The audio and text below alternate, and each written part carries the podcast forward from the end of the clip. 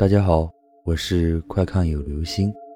今天的故事叫做部队怪事。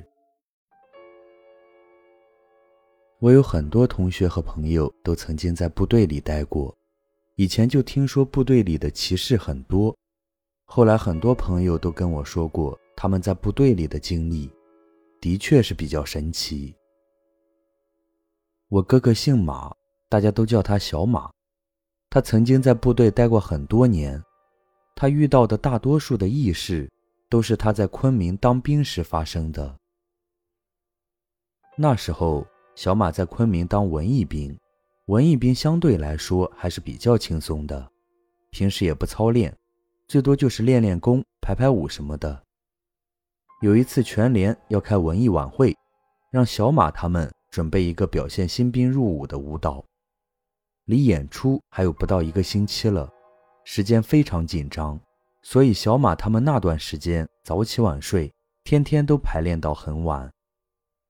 有一天晚上，大家排练到夜里1点都散了。因为小马是主角，所以他决定再留下来练习一会儿。他们排练的地方是在部队的多功能厅，舞台下方是一排一排的座椅，就像普通的电影院一样，椅子没人坐的时候都是竖起来的，有人坐就得把椅面放下来。因为是晚上了，怕影响到别人休息，小马也没有放音乐，自己嘴里数着1、2、3、4，反复地跳着那几个比较难的动作。夜深人静，四周没有一丝声响，空旷的多功能厅里只听到小马的脚步踩在舞台上木地板上的声音。正当他跳得忘情的时候，然后听到下面椅子被人放下来的声音，小马一下子停住了。因为舞台的灯光是开着的，站在舞台上根本没办法看清楚台下的情形，小马也看不见下面是谁坐了下来。他又仔细听了一下，并没有别的声音在传来，小马以为是自己听错了，于是又开始练习起来。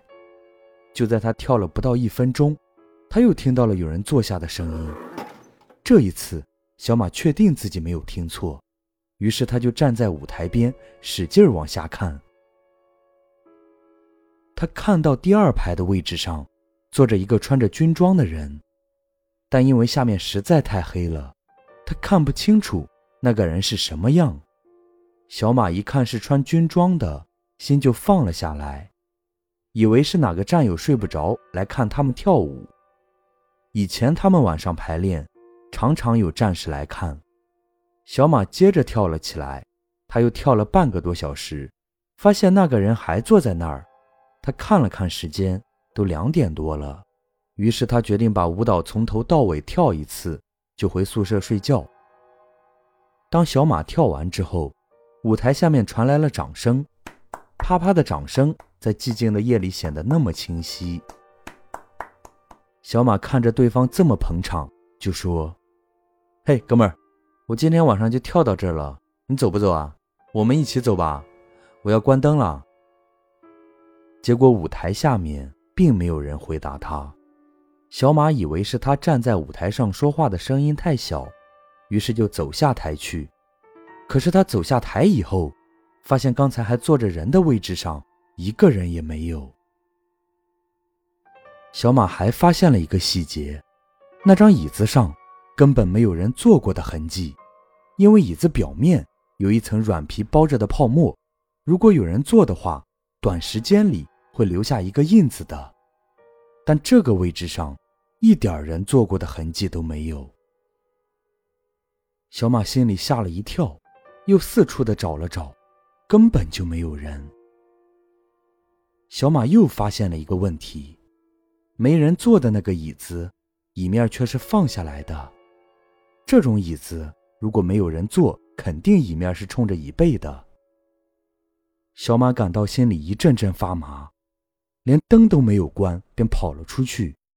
就在他跑到门口的时候，他清楚地听到椅子发出了自动弹回去的声音，就像是原本坐在上面的人突然起身了似的。